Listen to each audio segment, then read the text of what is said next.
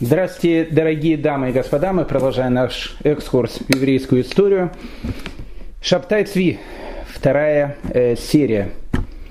Весной 1663 года в Иерусалиме появился очень красивый, но очень странный человек. Ему было 37 лет, но к этому возрасту он не обзавелся ни домом, ни семьей. Он был дважды женат, причем женат был на очень Э, красивых и очень богатых невестах. Но буквально через полторы-две недели после свадьбы э, разводился, потому что говорил о том, что настоящий мудрец может быть женат только на Торе. Свадьбу с Торой он действительно устроил незадолго до этого э, в Каббала-центре Европы того времени, в городе Героя Салоники.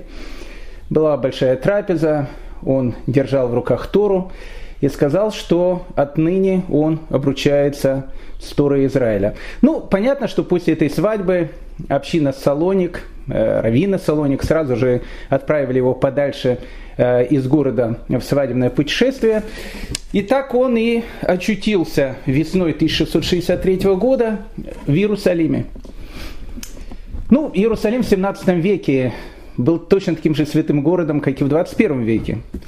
Единственное, что э, если говорить о э, вопросе удобства проживания в этом городе, конечно, в 17 веке это был отшиб Османской империи, работ там практически не было, постоянные болезни, продолжительность жизни минимальная. Еврейская община Иерусалима состояла из романтиков, мудрецов, святых, ну и пожилых людей, которые приезжали в Иерусалим – чтобы провести на Святой Земле свои последние дни жизни. И вот туда, в Иерусалим, весной 1663 года и приезжает Шаптай Цви.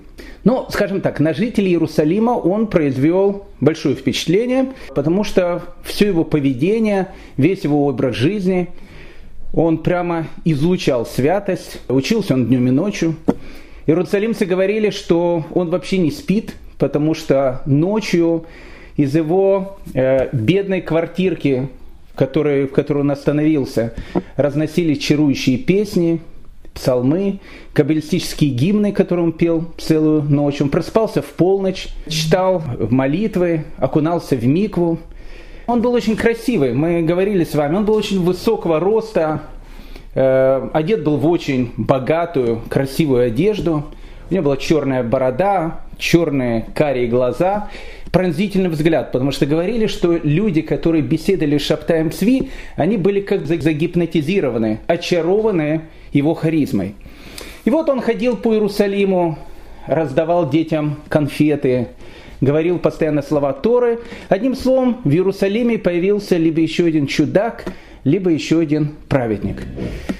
Ну, нужно сказать, что к 37 годам, если бы Шаптай Цви э, не занимался э, разными, не совсем традиционными э, методами, такими как свадьба с Торой, вполне вероятно, этот человек мог бы быть и большим раввином, и, может быть, даже каким-то великим каббалистом.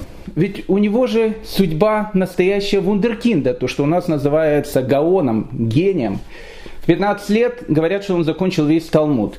Он закончил весь Шульханарух. В этом возрасте он начинает изучать тайны Кабалы.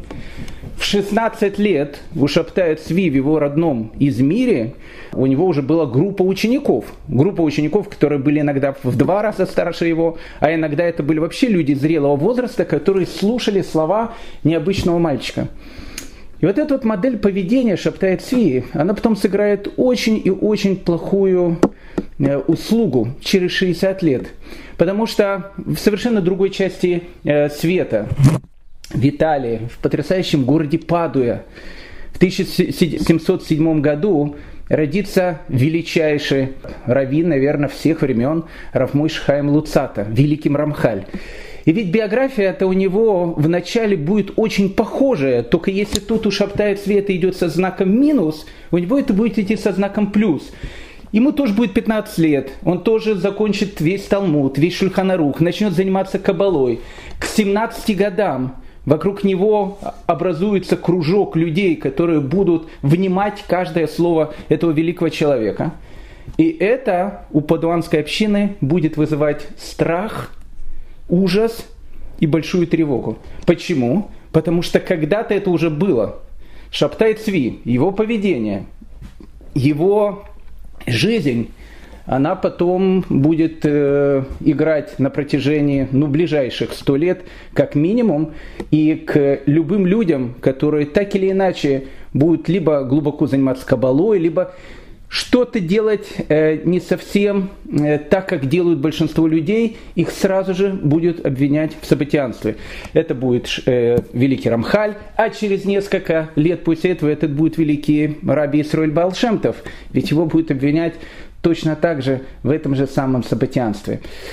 Как бы там ни было, весна 1663 года, бедные, но святой и прекрасный город Иерусалим, и Шаптай Цви, который ходит по улицам и раздает конфеты.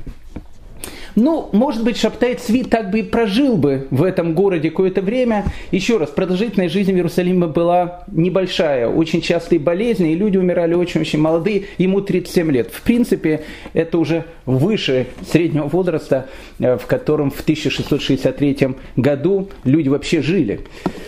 Но тут произошла э, история, благодаря которой Шаптай Цви э, стал человеком, о котором стали говорить. Жители Иерусалима, они жили в основном за счет того, что э, из Европы евреи постоянно посылали какие-то деньги для того, чтобы поддерживать еврейское присутствие в земле Израиля. Потому что, еще раз, в Иерусалиме невозможно было найти работу, и человек мог там выжить только если у него какая-то была помощь извне.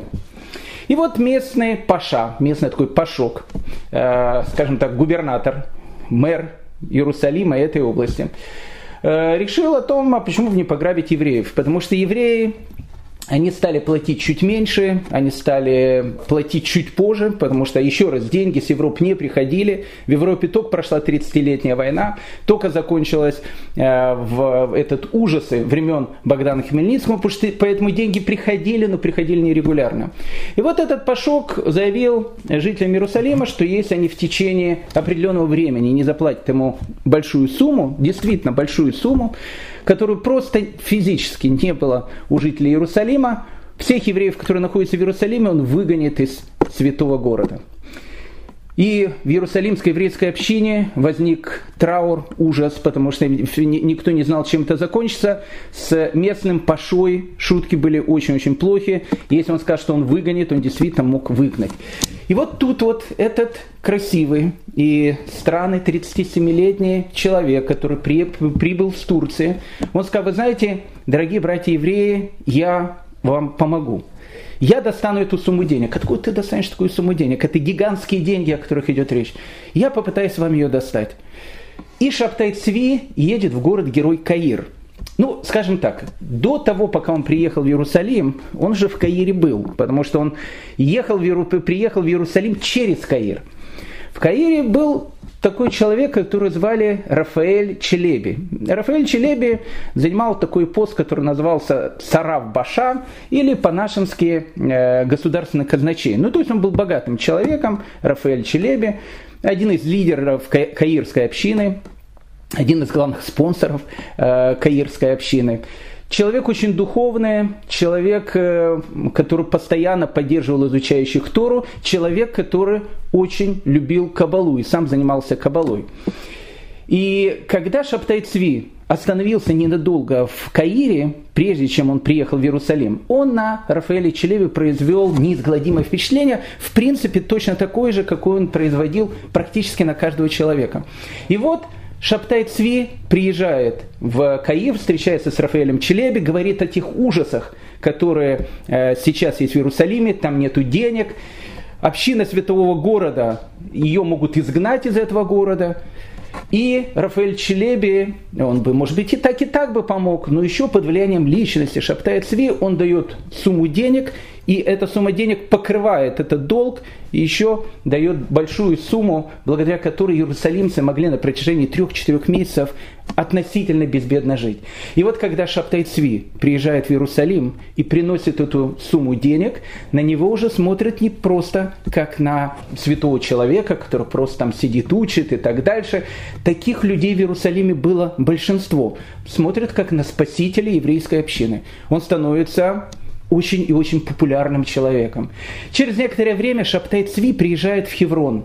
Он молится на Марат Махпела, на пещере, где прохоронены наши праотцы и праматери на общину Хеврон он производит тоже неизгладимое впечатление. И вот здесь вот в Хевроне и произойдет случай, который очень-очень повлияет на его дальнейшую жизнь. В Хеврон, точно так же, как в Иерусалим, периодически приезжали паломники из Европы. И вот он встречает паломников, которые приехали из города-героя Ливорна, одного из самых богатых э, к тому времени городов э, Италии.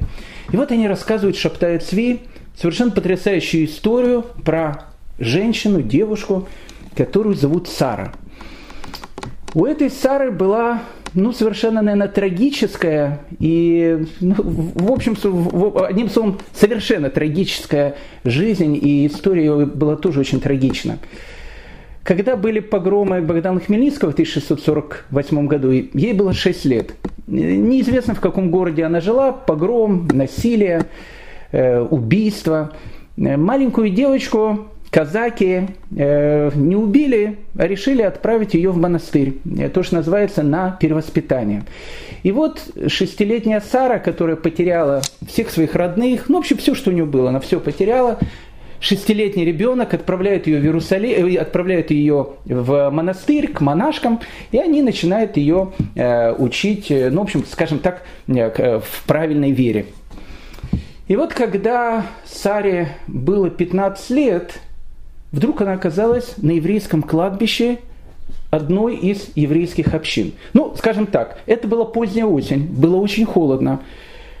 Один из евреев пришел на кладбище и увидел около одной из могильных плит девушку, которая практически была одета в какие-то лохмотья, в какую-то очень легкую одежду, которая обняла эту могилу и дрожала от холода. Он ее спросил, кто она? Она сказала, меня зовут Сара. Как ты сюда попала?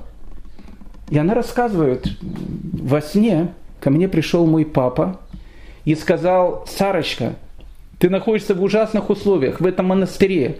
Я спасу тебя, и я приведу тебя к нашим братьям евреям. И он перенес меня из монастыря на это кладбище. Ну, понятно, было то, что у Сары, которая пережила страшное потрясение в жизни, психика была уже, э, ну, такое, как оно могло быть у ребенка, который пережил все такие вот ужасы.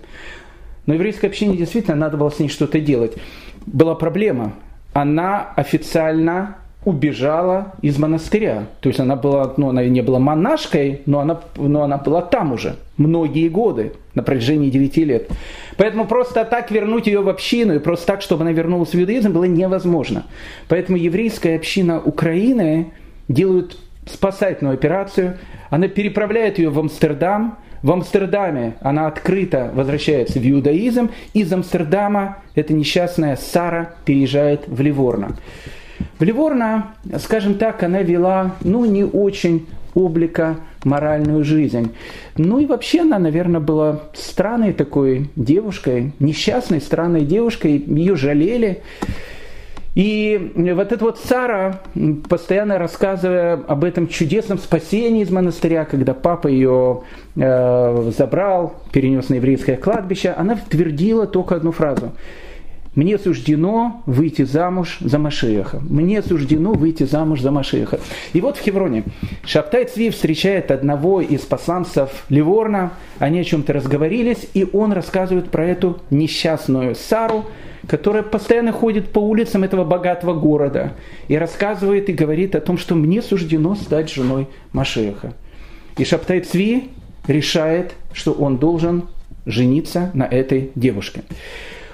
Он снова едет в Каир, встречается с Рафаэлем Челеби. Опять же, Рафаэль Челеби – богатейший человек, который имеет гигантское количество разных связей и так дальше. Рассказывает всю эту историю. И Рафаэль Челеби, который полностью уже под влиянием личности Шаптая Цви, говорит, уважаемый Раби, мы, конечно, устроим вам этот шедух и обязательно из города Ливорна пригласим эту несчастную девушку Сару. Но ведь доходят слухи о том, что поведение-то у нее не очень э, облико моральное, не очень соответствует тому, тому духовному уровню, который занимает уважаемый Раф. И тогда Шабтай Цви сказала, вы знаете, пророк Авадия, он тоже женился на девушке, на женщине э, не очень хорошего поведения. Ему Всевышний сказал жениться на ней. Почему? Потому что пророк Авадий в свое время сказал, посмотри на свой народ, Всевышнего сказал, посмотри на свой народ, посмотри, что они вообще творят. Знаешь что, избери какой-то другой народ. Вот не знаю, каких-то там финнов. Они очень такие все, э, ну, такие холодные, рассудительные, будут все делать от и до. Зачем тебе этот народ? Посмотри, что они там творят постоянно. И что сказал Всевышний тогда про Авадии? Он сказал ему, знаешь что? А ты разведи со своей женой, которая ведет себя не очень правильно. И он сказал, я не могу с ней развестись, ведь я ее люблю, хотя она ведет себя не очень правильно. И тогда Всевышний сказал про Аваде, я их тоже люблю, я тоже не могу их бросить. Поэтому у пророка Авадия это, может быть, было в каких-то мистических видениях, но это не столь важно. Шаптай Цви, он говорит Рафаэлю Челеби, я подобно пророку Аваде хочу жениться на этой девушке, несмотря на то, что у нее не очень хорошая репутация. Она пророчествует, что она будет женой Машеха. Я хочу, чтобы она была моей женой. И Рафаэль Челеби посылает гонцов Ливорна, договариваются, эту несчастную девушку привозят в Каир, и в Каире Рафаэль Челеби делает совершенно потрясающую свадьбу для Шаптая Цви и для этой несчастной девушки Сары. Была большая свадьба, собралась вся еврейская община Каира, на Шаптая Цви смотрят э, уже не просто как на святого, смотрят на него больше, чем на святого. Шаптай Цви еще не очень часто говорит о том, что он вполне вероятно может быть Машехом, но он намекает на это. И, Мих, и Рафаэль Челеби, и многие жители Каирской общины э, эту информацию воспринимает серьезно. Он был человеком, еще раз, очень и очень харизматичным. И вот после свадьбы после Шева Брахот, после семи дней, когда э, там чествуют жениха и невесту, э, Шабтай Цви своей молодой женой возвращается в Иерусалим. Ну, просто так из Каира в Иерусалим не поедешь, э, нужно как-то останавливаться, дорога-то относительно дальняя, поэтому остановка всегда была в городе Газа. Это сейчас город Газа, э, рассадник террористов. Тогда город Газа, э, может там террористы тоже были, но там была процветающая и э, небольшая, но процветающая и очень сильная и очень знающая еврейская община. И вот он останавливается в городе Газе и знакомится там с молодым человеком, которого зовут Натан Ашкенази. Ну, в, так как скажем так, 99% всех жителей земли Израиля тогда были сефардами, Поэтому прозвище Ашкенази, как правило, давали ашкеназам, которые туда приезжали, поэтому их сразу говорили, вот, вот это Ашкеназ, Ашкенази, Натан Ашкенази. Поэтому было видно, что семья его, видимо, переехала из Германии, видимо, переехала из Европы. Натан Ашкенази, 17 лет, он молодой парень, э, Родился он в Иерусалиме, учился он в Иерусалиме, учился он у главного раввина Иерусалима, которого зовут Раф Яков Хагис. Обратите внимание, еще одна улыбка еврейской истории. Э, Раф Яков Хагис – главный раввин Иерусалима. Тот человек, который сейчас будет преследовать сабатианство. Его сын, великий раввин Раф Муша Хагис, который знал об этих историях, который знал, что дело жизни его отца было в искоренении вот этой э, э, ереси, которая была э, жемесианской, связанной с Шаптаем Цви, он будет человеком, который всю жизнь будет преследовать великого Рамхаля, великого Рафмуиша Хаема Луцата. Почему? Потому что страх после этих истории, после этих событий, которые произошел Шаптайм Цви, как я сказал, будет влиять еще на многие, многие еврейские общины на протяжении долгих десятилетий. Дули на холодное, боялись повторения. Ну, вернемся к нашей истории. Он приезжает в Газу, э, встречает этого 18-летнего Натана Ашкинази. Он учился в Иерусалиме, родился в Иерусалиме, был одним из лучших учеников Рафьяков Хагиза. Потом женился. Мы с вами говорили, что в те времена было принято, что молодые люди, они э, несколько лет после свадьбы живут в доме тестя. Тесть был из Газа, э, и он приехал в Газу. Видно, женился недавно, потому что ему было 17 лет. Он был очень впечатлительный э, мальчик, и мальчик, безусловно, очень талантливый, но очень-очень впечатлительный. Духовный, впечатлительный молодой человек. И вот он встречает 30 7, может быть, уже к этому моменту 38 лет Тенева, это 1664 год, Шаптай Цви. И Шаптай Цви производит на него неизгладимое впечатление. Они с ним беседуют днями и ночами. И однажды во время ночного изучения каббалистической литературы Шаптай Цви раскрывает молодому Натану о том, что я, Шаптай Цви, и есть Машех, которого ожидает еврейский народ. И Натан, который хотел только и услышать эти слова, потому что, еще раз, атмосфера того, что вот-вот, может быть, прийти, придет Машех, она тогда царила практически по всем еврейским общинам. И вот этот необычный человек, харизматичный человек, красивый человек, выглядящий как царь, производит на молодого Натана неизгладимое впечатление. Шабтай Цви уехал, а Натан Ашкенази остался в Газе. На следующий год, в 1665 году, к этому времени э, Натан Ашкенази, опять же молодой парень, он учится ночь Шавуота. Ну, тот обычай, который э, вел Рафиосиф Каро, э, Равшлом Алькабец, э, лет за 150 до этого. И учится ночь Шавуота, молится, учится. И будучи еще раз человеком очень впечатлительным, ему показалось, что он услышал голос. И голос ему сказал, через год и несколько месяцев откроется Машех бен Давид. И тогда Натан спросил у этого голоса, а кто же это будет Машех бен Давид? И голос, понятно, дал тот ответ, о котором несчастный Натан Ашкенази думал постоянно – это будет Шаптай Цви.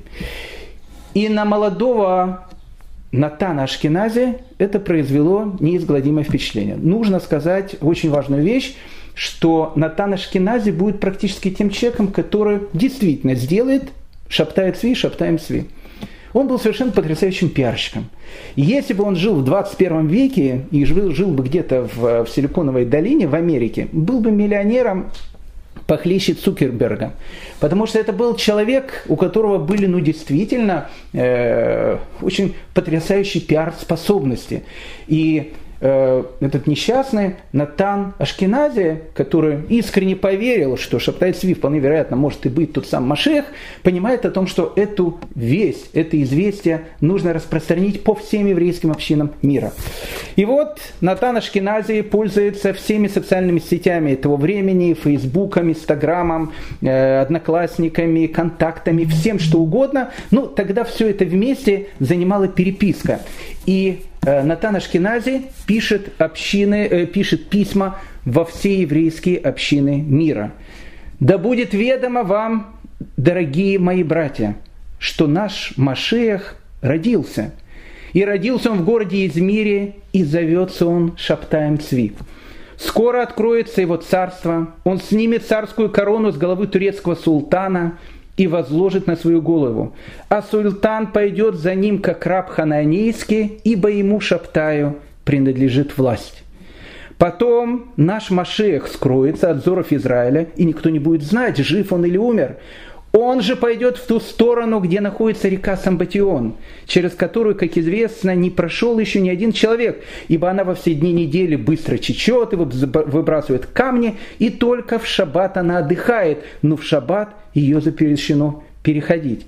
Оттуда наш Машех поедет вместе с нашим учителем Маше, Моисеем и всеми евреями в Иерусалим, тогда Бог спустит с неба храм из золота и драгоценных камней, которые осветят, осветят весь город, впоследствии совершится воскрешение мертвых во всем мире. Ну, скажем так, если бы такое письмо написал бы Гдали Шестак во все общины мира, ну, ну наверное, сказали, там, Гдали Шестак, он там лекции по истории читает, человек очень впечатлительный, впечатлился после очередной лекции, ну, как бы, ну, что, что, что там делать? Ну, коронавирус, э, как бы, дает свои э, плоды.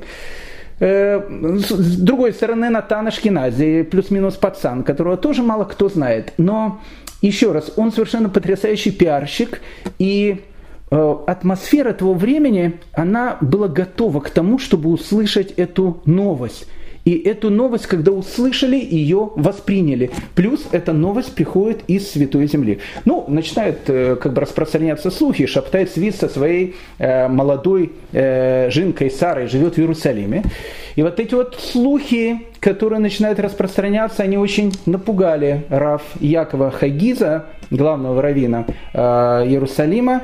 И Раф Яков Хагис э, попросил тогда э, уважаемого Шаптая Цви, если ему как бы называется нетрудно, покинуть город Иерусалим и уехать с этого города. И Шаптай Цви понимает о том, что в Иерусалиме больше ему действительно не место, ему нужно возвращаться в свой родной город Измир, в котором он не был 17 лет, и из которого 17 лет тому назад его изгнали.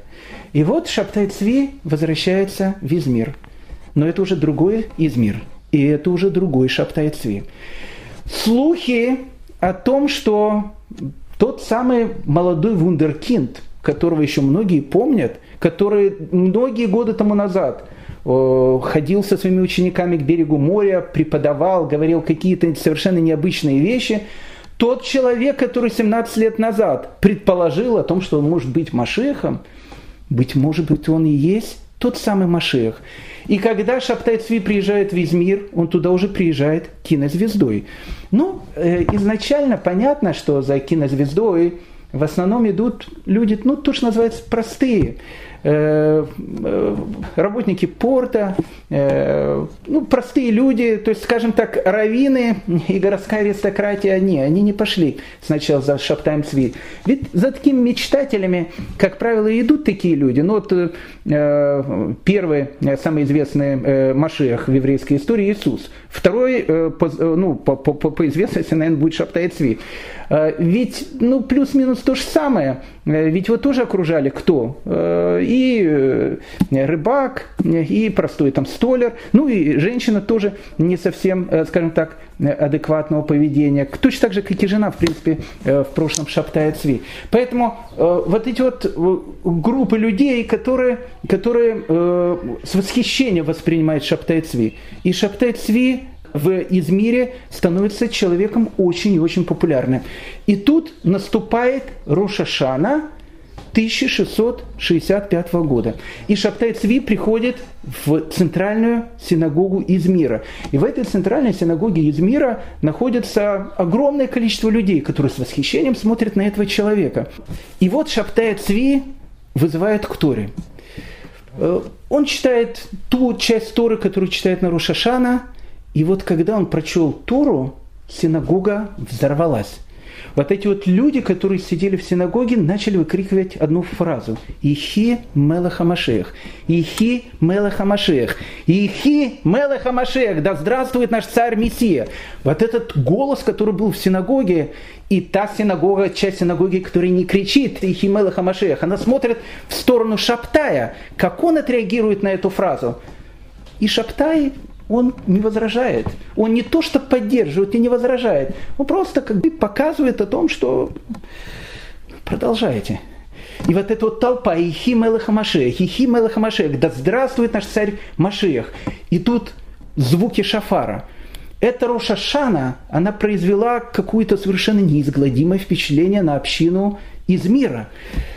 И когда Шаптай Цви выходит из синагоги, он уже идет в свой дом в сопровождении огромной массы евреев, которые окружили его и которые кричат, это и есть наш Машех, который пришел. И вот здесь вот начинается умопомешательство. Ну, действительно, действительно, есть, есть психологический факт. Есть психологический факт. Сумасшествия, наверное, нет. Это некая психологическая такая вот трансформация психики, когда человек чего-то очень и очень сильно ожидает, он начинает видеть и слышать то, что он хочет увидеть и услышать. И в Измире начинается повальное сумасшествие – Вначале это э, сумасшествие поддержали женщины и дети. Они ходили по улицам из мира и говорили о том, что Машех пришел, Машех пришел. Шаптай Цви, он становится центром всего этого сумасшествия, всего этого движения. Его дом, он становится центром притяжения всего из мира. К нему постоянно приходят и спрашивают, скажите, пожалуйста, уважаемый, Рэбе, Машех, я не знаю, как его тогда называли, что нам нужно сделать? Что нам нужно сделать для того, чтобы действительно вот ты, который являешься Машехом, раскрылся, привел всех на землю Израиля, закончил все эти страдания, которые есть у еврейского народа. И Шаптай Цви говорит правильные вещи. Он говорит, каждый человек должен раскаяться. Каждый человек должен сделать шуву. Каждый человек должен сейчас всеми своими силами приблизить приход Машеха.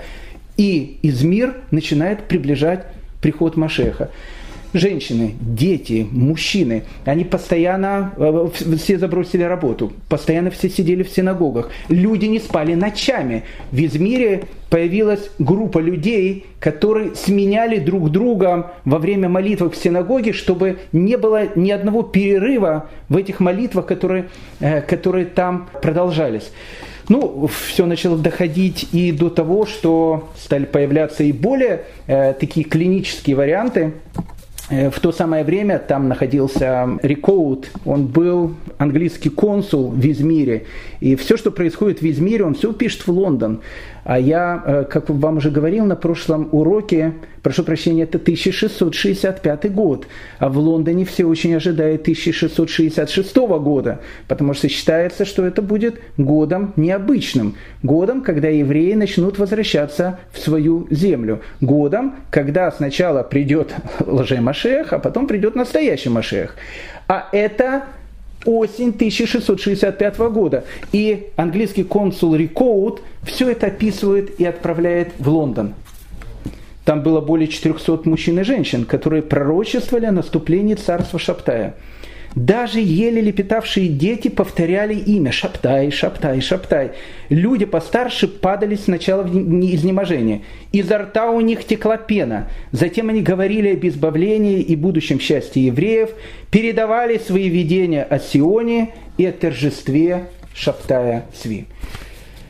Но когда все переходит в такие, э, ну скажем, рамки, э, нужно узнать, что делать дальше – а дальше Шаптай Цви делает какие-то вещи, которые были необычные. Э, Шаптай Цви приглашает всех евреев из мира к себе домой на трапезу, в которой он сидит во главе стола, трапезу, которую он назвал Сюдат Машех, трапеза Машеха. И вот на этой трапезе, на Сюдат Машех, все сидят, и все кричат Ихи Мелаха Машех, да, да здравствует наш царь Мессия, смотря в сторону Шаптая Цви. Спустя лет это так 70, другой величайший человек, величайший человек, человек, который будет основоположником движения, которое называется хасидизм, человек, о котором мы будем говорить с вами, великий раби Исраиль Балшемтов, он тоже скажет, что в последний день Песаха нужно устраивать трапезу. И трапезу эту назвать Сеудат Машиях. Знал ли великий Балшемтов о том, что эту трапезу точно так же в свое время назвал Балшемтов, э, назвал Шаптайцви? Не уверен. У Балшемтова, у великого Балшемтова была совершенно другая идея.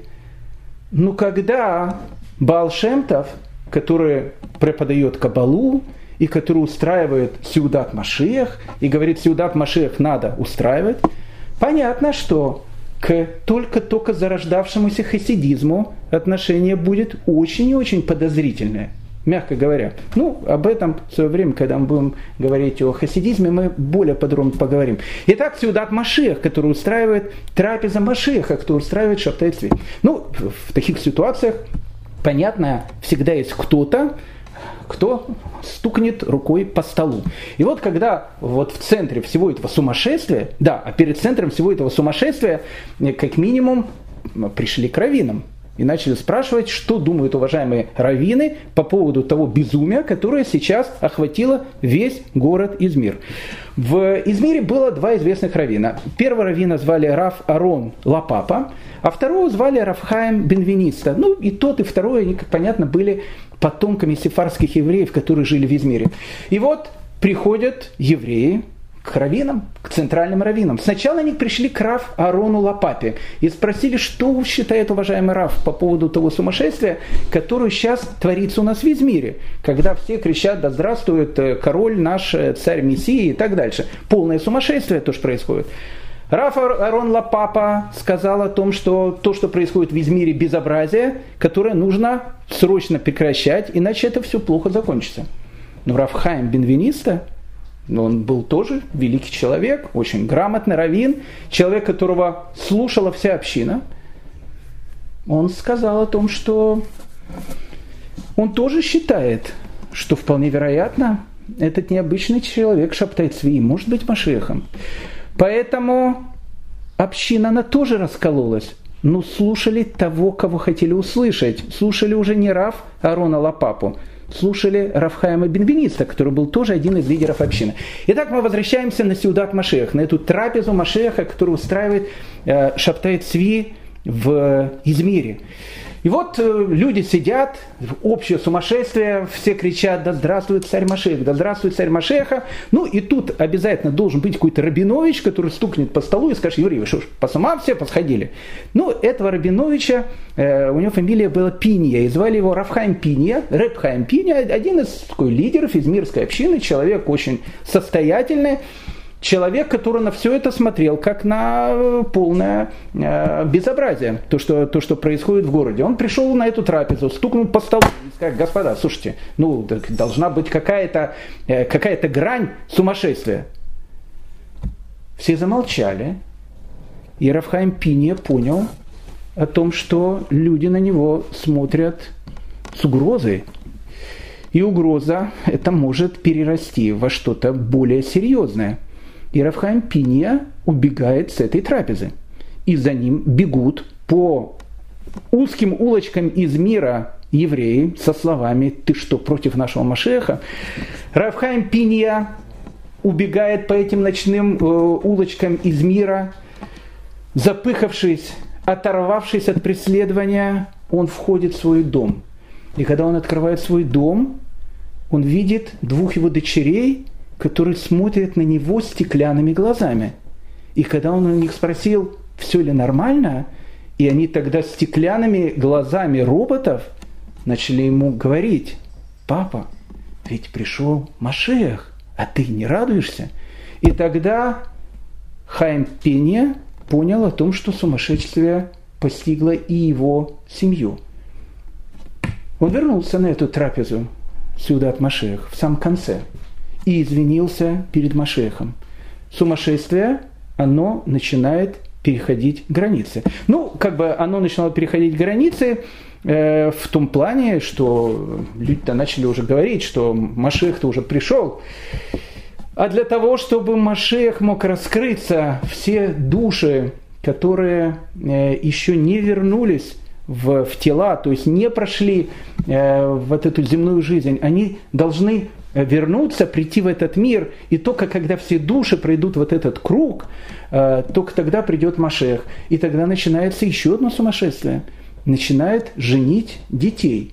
Детей начали женить, э, это сумасшествие началось сначала в Измире, потом перекатилось на Салонике, потом прокатилось по всем общинам Турции – и вот тут везде свадьбы. У всех действительно свадебное э, такое настроение. Десятилетние мальчики, десятилетние девочки. Свадьбы, свадьбы, свадьбы, свадьбы. Нужно, чтобы побыстрее женить наших детей, чтобы побыстрее родились те дети, которые должны родиться. Э, но для э, английского посла Рикоута, э, который описывает все происходящее э, в Лондон, э, еще одна вещь, которая его начинает тревожить, это то, что евреи в крупнейших городах Османской империи, Салониках, Измире, Стамбуле практически перестали работать. То есть закрывались компании, и вот эта вот волна того, что пришел Машех, она охватила практически всех евреев Османской империи. Можно ли их осуждать? Нет, не знаю. Люди ждали. Второй вопрос, что потом у еврейского народа сработали какие-то механизмы, механизмы самозащиты. Самозащиты от повторения того случая, который произошел. Ведь Машех-то все ждут. И ждут каждую секунду. Но как понять о том, что это будет настоящий Машех? Поэтому после Шаптая Цви э, в еврейском народе выработалось огромное количество защитных механизмов, которые спасают нас сейчас, и, и когда придет настоящий Машех, мы уже точно не ошибемся. Но в тот момент видимо, атмосфера была такая, и не было этих защитных механизмов. И все начинает переходить уже в другое русло.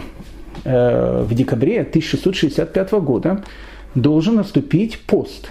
Пост 10 Тивета.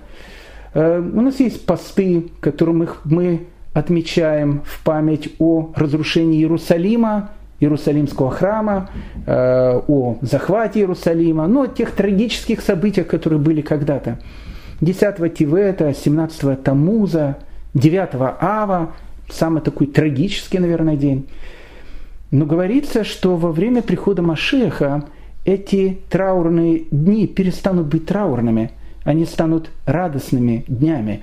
И вот перед постом 10 Тивета 1665 года секретарь Шаптая Цви, которого зовут, зовут Шмуэль Прима, тоже сефарский еврей, обратите внимание, вокруг у него, понятно, одни сефарды, потому что Турция сефардская вотчина, его секретарь Шмуэль Прима, который вместе, кстати, с Натаном Ашкенази из Газы будет вот двумя этими пиарщиками всей этой компании, которые, в принципе, и будут создавать Шаптая Цви, рассылает письмо во все еврейские общины мира о том, что пост 10 Тивета в этом году не надо праздновать. По одной простой причине, потому что пришел Мелаха Машех. А это уже серьезное заявление. Но на это серьезное заявление уже мало кто обращает внимание, потому что Измир, точно так же, как и Салоники, и точно так же, как Константинополь, связаны с центрами мировой торговли. А центр мировой торговли – это Италия, это Венеция, Ливорно, и это Голландия, это Амстердам. И вот сведения о том, что пришел Мелаха Машех – они приходят в Амстердам. И в Амстердаме начинается повторение той же, того же самого сценария, который был в Измире. Амстердамская община очень богатая. Мы уже знакомились с этой амстердамской общиной. В амстердамской общине ни много ни мало начинается то же самое сумасшествие, которое было и в общине Измира. Ну, когда сумасшествие сумасшествием, это одно дело. Но когда два лидера амстердамской общины, Авраам Перейра и Искак Нар, два богатейших человека э, амстердамской общины, вдруг начинают тоже бегать по улицам и кричать «Ехим Элаха Машех», «Да здравствует царь наш Машех», «Машех пришел», это переходит уже в некую другую какую-то плоскость. И община Амстердама, она практически вся тоже в этом настроении – из Турции приходит известие, что пришел Машех. Его никто не видел, но об этом говорят. Это необычный человек. Он живет в Измире. Измирская община подтвердила, что он Машех. Кто подтвердил? Ну, как минимум, Рафхаем Бенвениста, один из главных раввинов Измира. Он тоже это подтвердил. Подтвердили очень большие люди. В Амстердаме Точно так же, как в, во всех частях еврейского мира, вот это же ощущение, что вот-вот он придет, оно тоже сыграло, и Амстердам, он тоже весь погружается в эту мессианскую атмосферу. Ну, понятно, где Амстердам, там и Гамбург. Э, в Гамбурге, мы говорили с вами, находится вторая э, крупнейшая э, сефардская община, очень богатая сефардская община. И вот вот это вот все безумие, оно начинает переходить в Гамбург. А в этот момент в Гамбурге живет потрясающая еврейская женщина. Звали ее Гликель из Гамельна. Гликель из Гамельна. Э, мы, может, поговорим о ней чуть позже. Она жила в 17 веке. Э, ну, когда были эти события, она только-только вышла замуж и жила совершенно счастливой жизнью со своим мужем, который вскоре умрет. Э, она была шкинавская еврейка, мы говорили с вами о том, что Ашкеназам запрещали жить в Гамбурге. В Гамбурге жили э, сефарды, а ашкеназы, они жили в Альтоне. Альтона, ну сейчас Альтона это в принципе и есть Гамбург. Но та, как, тогда Альтона принадлежала Дании, а Гамбург принадлежал Гамбургу. Это был незалежный город, то, что называется. Поэтому ашкеназы, они жили в Альтоне, приходили работать в Гамбург, но в Гамбурге им запрещали жить. А сефарды, мы уже об этом рассказывали, в Гамбурге жили. Так вот, э, вот эта вот необычная женщина, Гликель из Гамельна, она потом в конце жизни написала потрясающие мемуары. Послушайте, эти мемуары есть на русском языке. Найдите эти мемуары, мемуары Гликель из Гамельна. Она потрясающе описывает эту эпоху. Э, женщина, мудрая женщина, она по-женски описывает тот мир, который был вокруг нее. Э, она обращает внимание на свою семью, на своего мужа, на знакомых семьи. Мы как будто бы окунаемся с вами в атмосферу вот этой второй половины 17 века.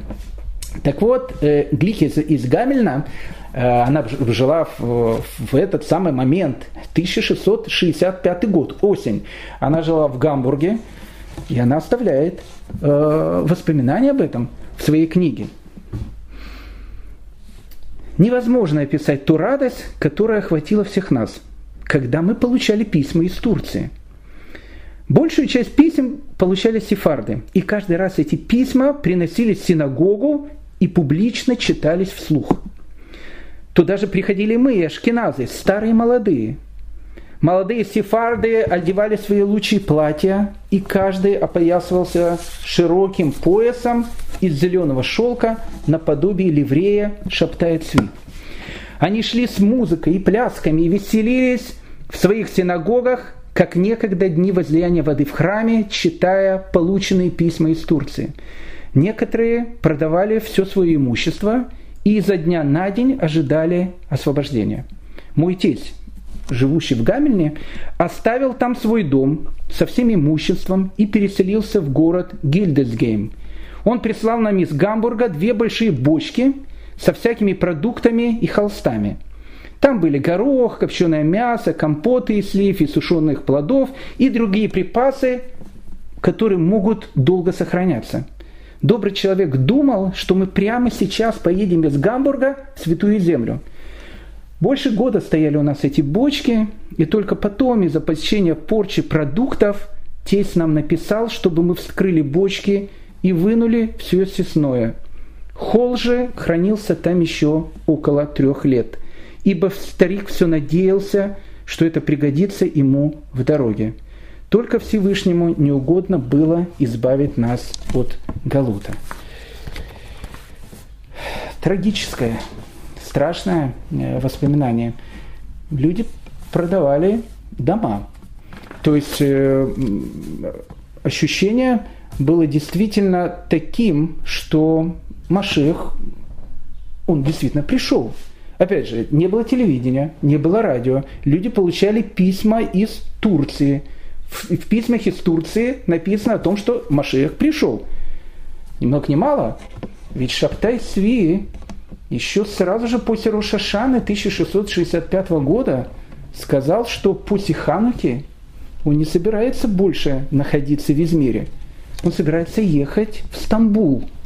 А в Стамбуле он собирается встретиться с султаном Османской империи.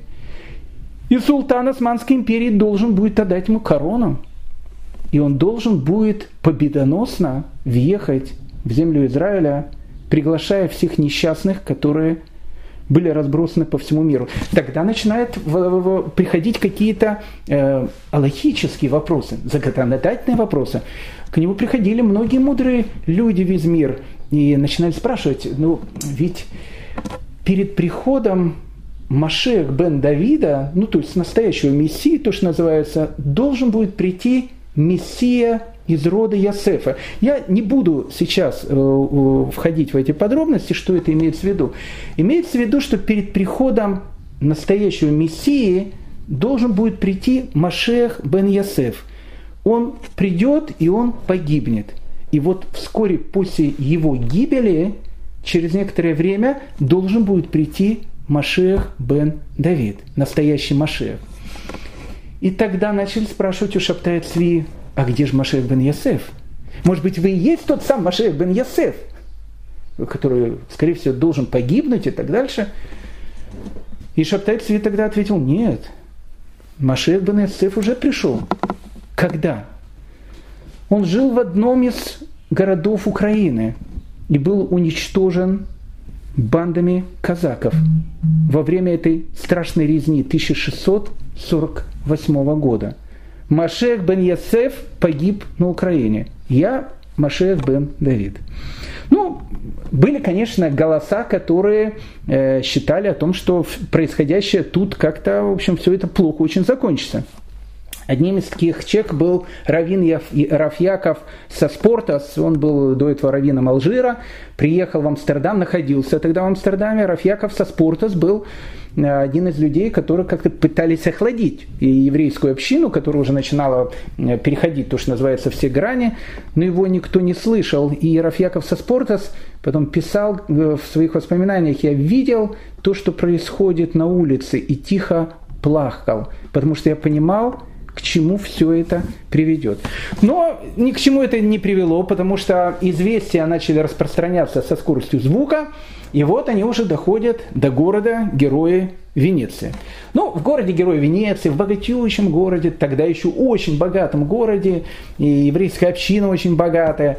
На одной части э, в новом гетто живут ашкенадские евреи, через мостик, через этот потрясающий канал начинается другая часть гетто, которая называется Старое гетто, и в старом гетто живут сефарские евреи, очень богатые евреи. Ашкенадских и сефарских евреев разделяет мостик. Они друг другу, понятно, ходят в гости. Все очень богатые. И вот до Венеции доходят эти э, разговоры. Сефарские евреи как-то это восприняли сразу, э, ну то, что называется, на ура они сами себя начали называть Мааминим, то есть Мааминим – верующие, ну, те, которые верят о том, что Машех пришел. Было уже другое э, употребление тогда, говорили машехисты. Они, они были машехисты. Вторая часть, э, в основном, она находилась через мостик э, на стороне шкинадской общины.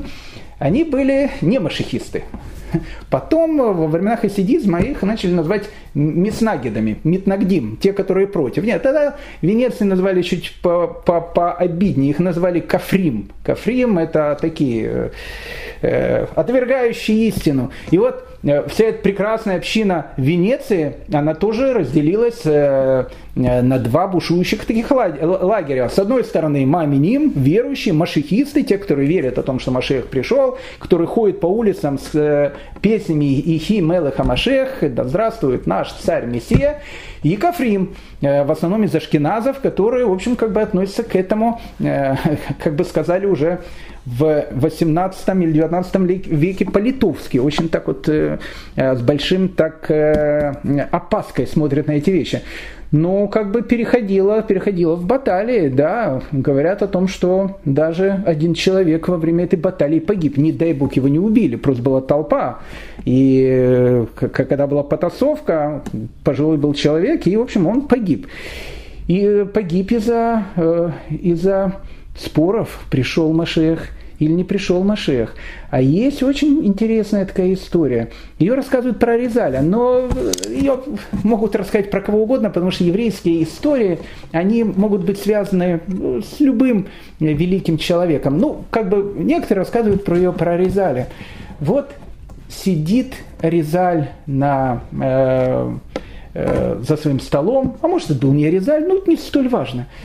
Сидит Равин за своим столом, учится, и вдруг на улице шум, крик, гам. Он продолжает учиться. Вдруг открывается дверь, забегает такой запыхавшийся еврей со словами «Рыба, рыба, вы слышали, что происходит?» Вот, не поднимая головы, э, продолжает учиться. И что происходит? Рэба, говорят, Машех пришел. Он не обращает внимания, продолжает учиться. Иди, иди, работай. Машех не пришел. Как вы это говорят? Машех пришел. Если бы Машех пришел на улице бы не плакали дети. Это важно. Это важно.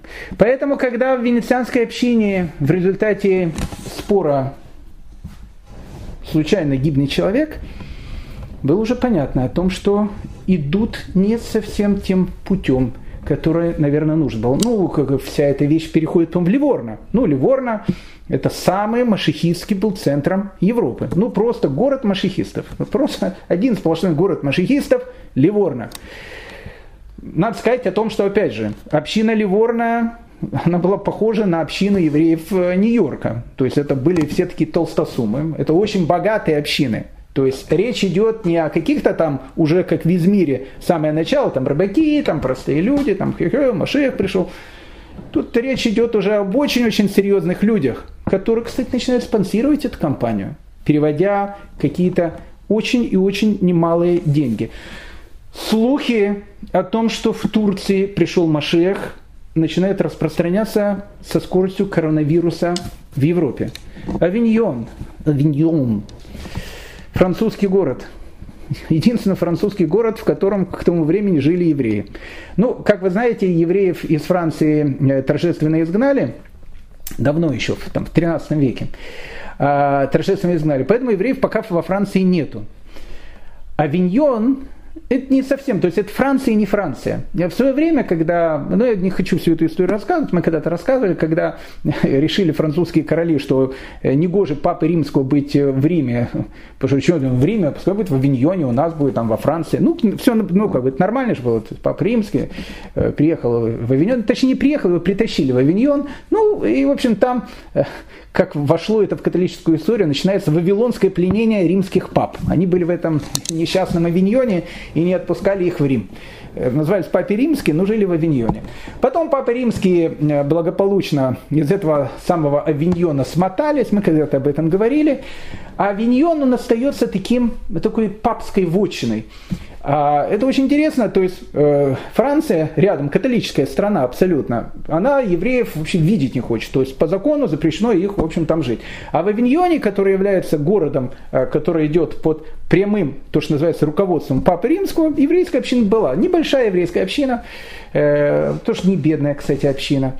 Но Авиньон, город был такой, понимаете, вокруг евреев нету, этот маленький островок, Калининград такой, э, вокруг там разные э, государства, тут вот такой Калининград. Это был такой Авиньон. И вот эти вот евреи, которые которые в Авиньоне, говорят, были тише воды, ниже травы. То есть, ну, как бы тихо так ходили, жили, слава Богу, что живем, и слава Богу, что не выгоняют. До них начинают доходить эти слухи о том, что пришел Машех.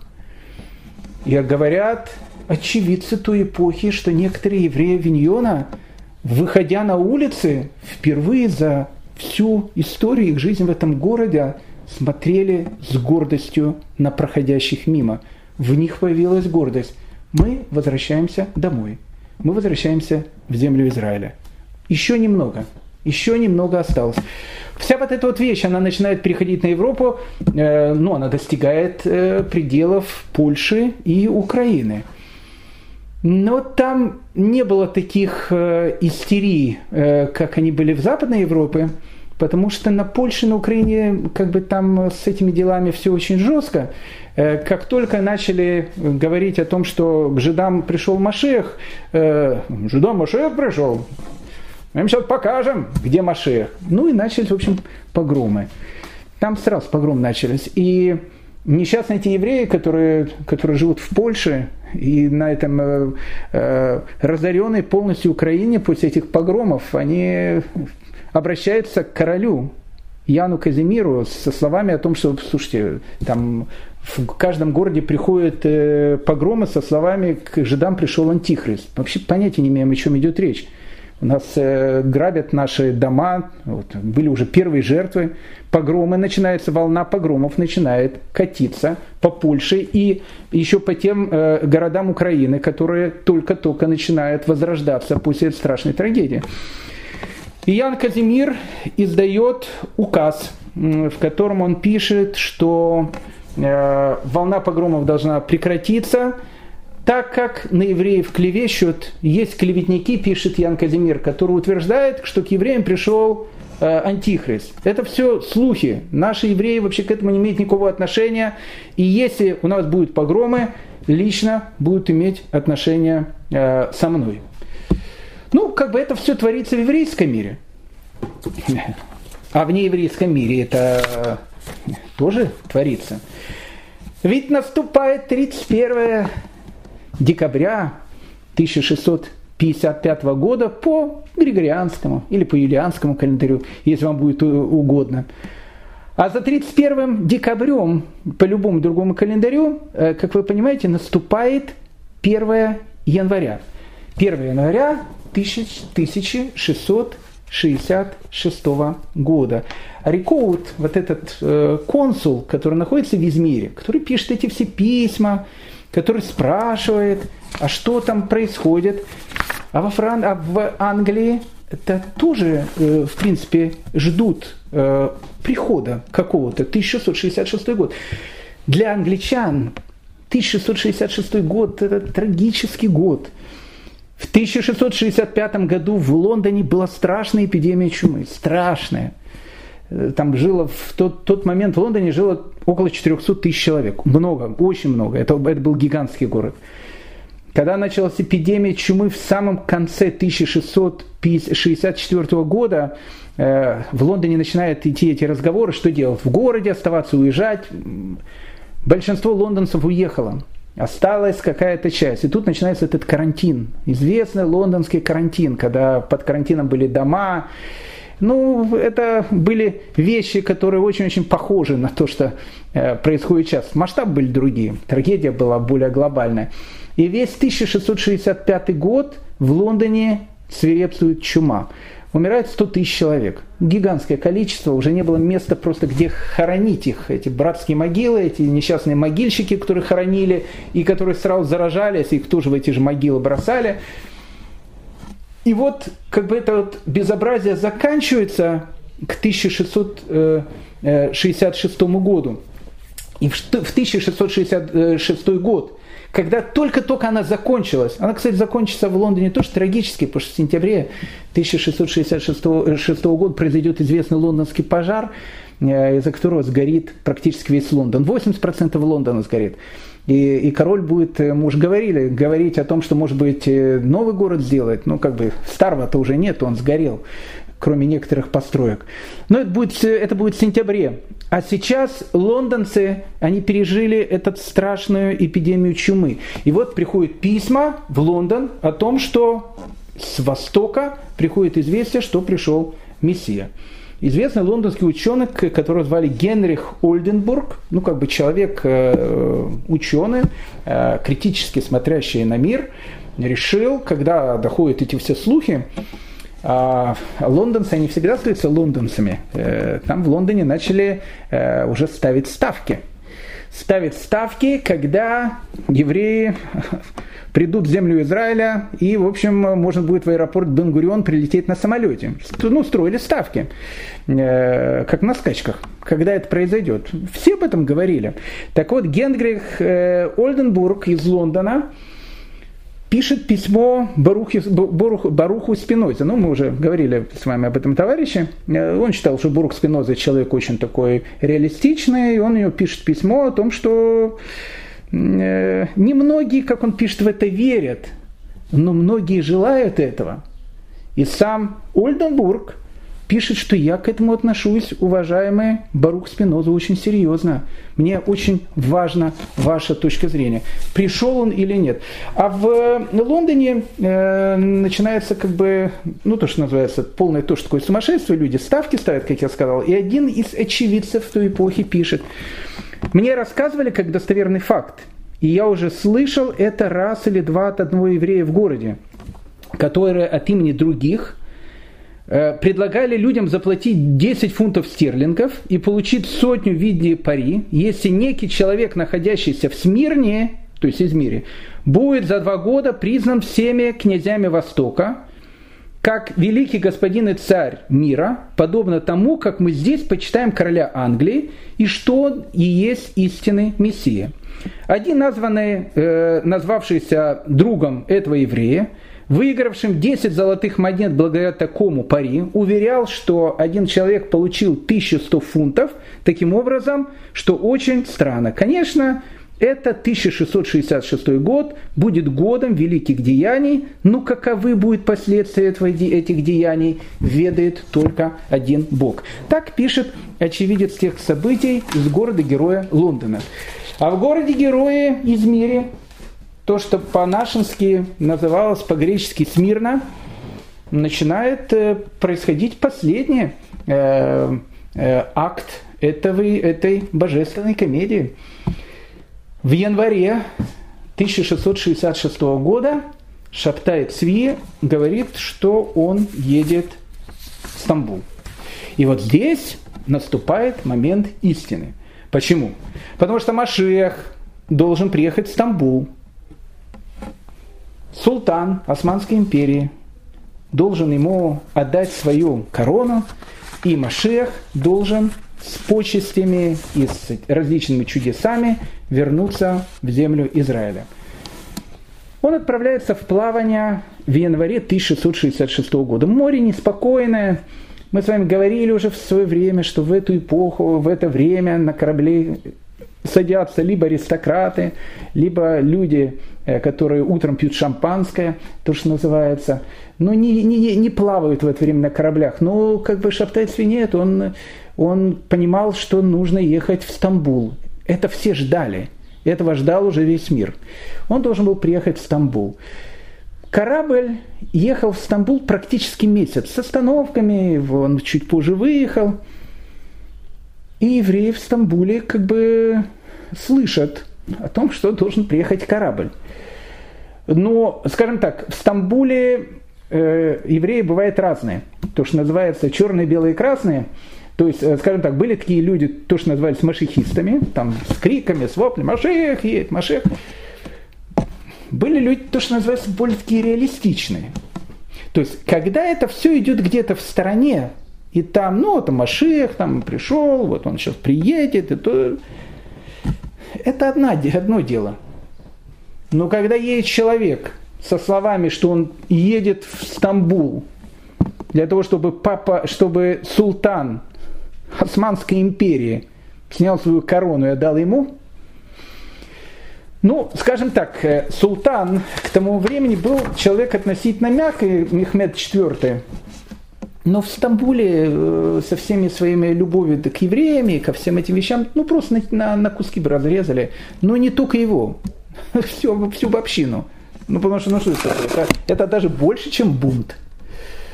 И евреи понимают, что нужно что-то делать. Нужно как-то себя обезопасить. Они обращаются к визирю, которого зовут Ахмед Капрели, и говорят, что, э, смотрите, к нам едет тут корабль, на этом корабле едет э, один человек, ну, может, не совсем адекватный. Мы сразу хотим просто предупредить, сразу хотим предупредить уважаемого э, там, визиря, уважаемого Ахмеда Капрели о том, что как мы тут, мы тут ни при чем.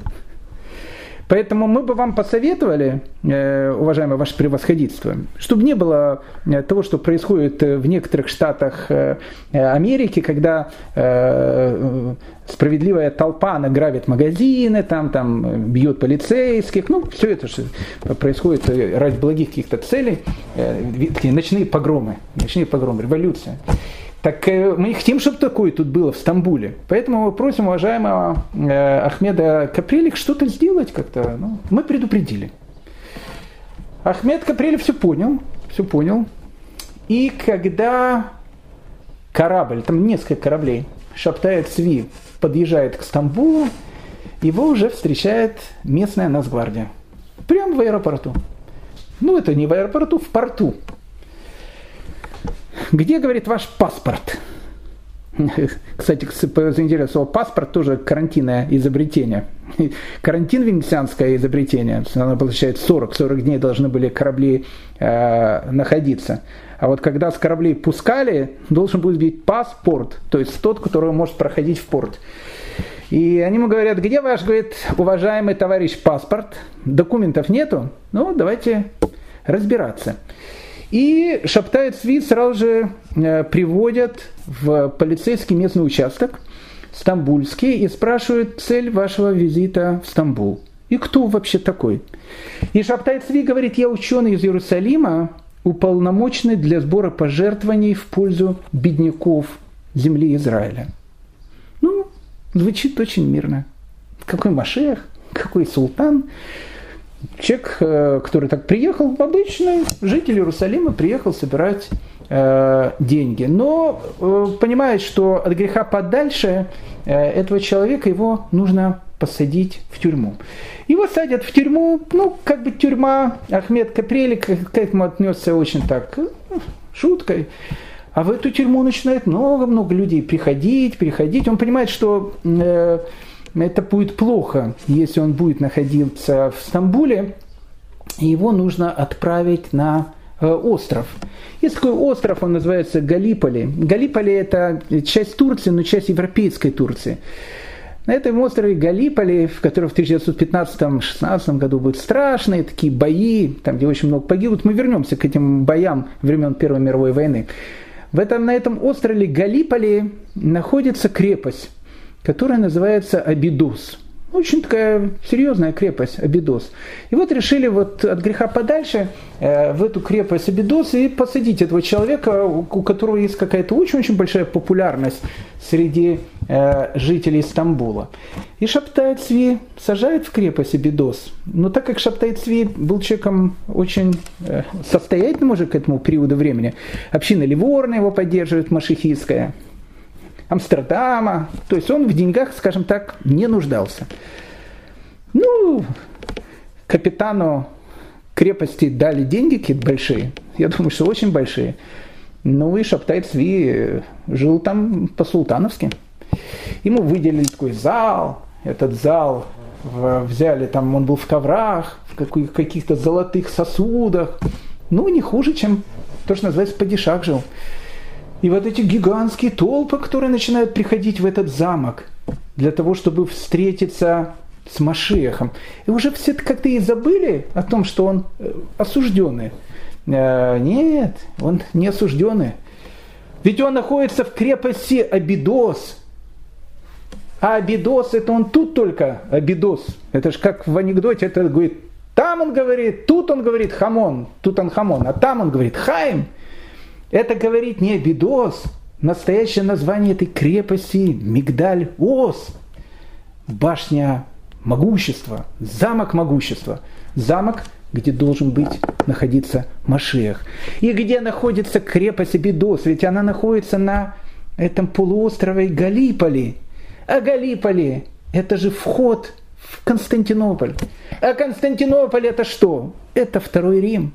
А где должен находиться Машех? Он должен находиться около ворот Рима, и сумасшествие тогда переходит в финальную фазу. Итак, 1666 год, Шаптай Сви находится в замке Абидос, к нему отношение не хуже, там, чем к султану, и развязка событий была уже очень и больше э, близка, но об этом мы уже поговорим с вами в следующей серии. Всем большое спасибо.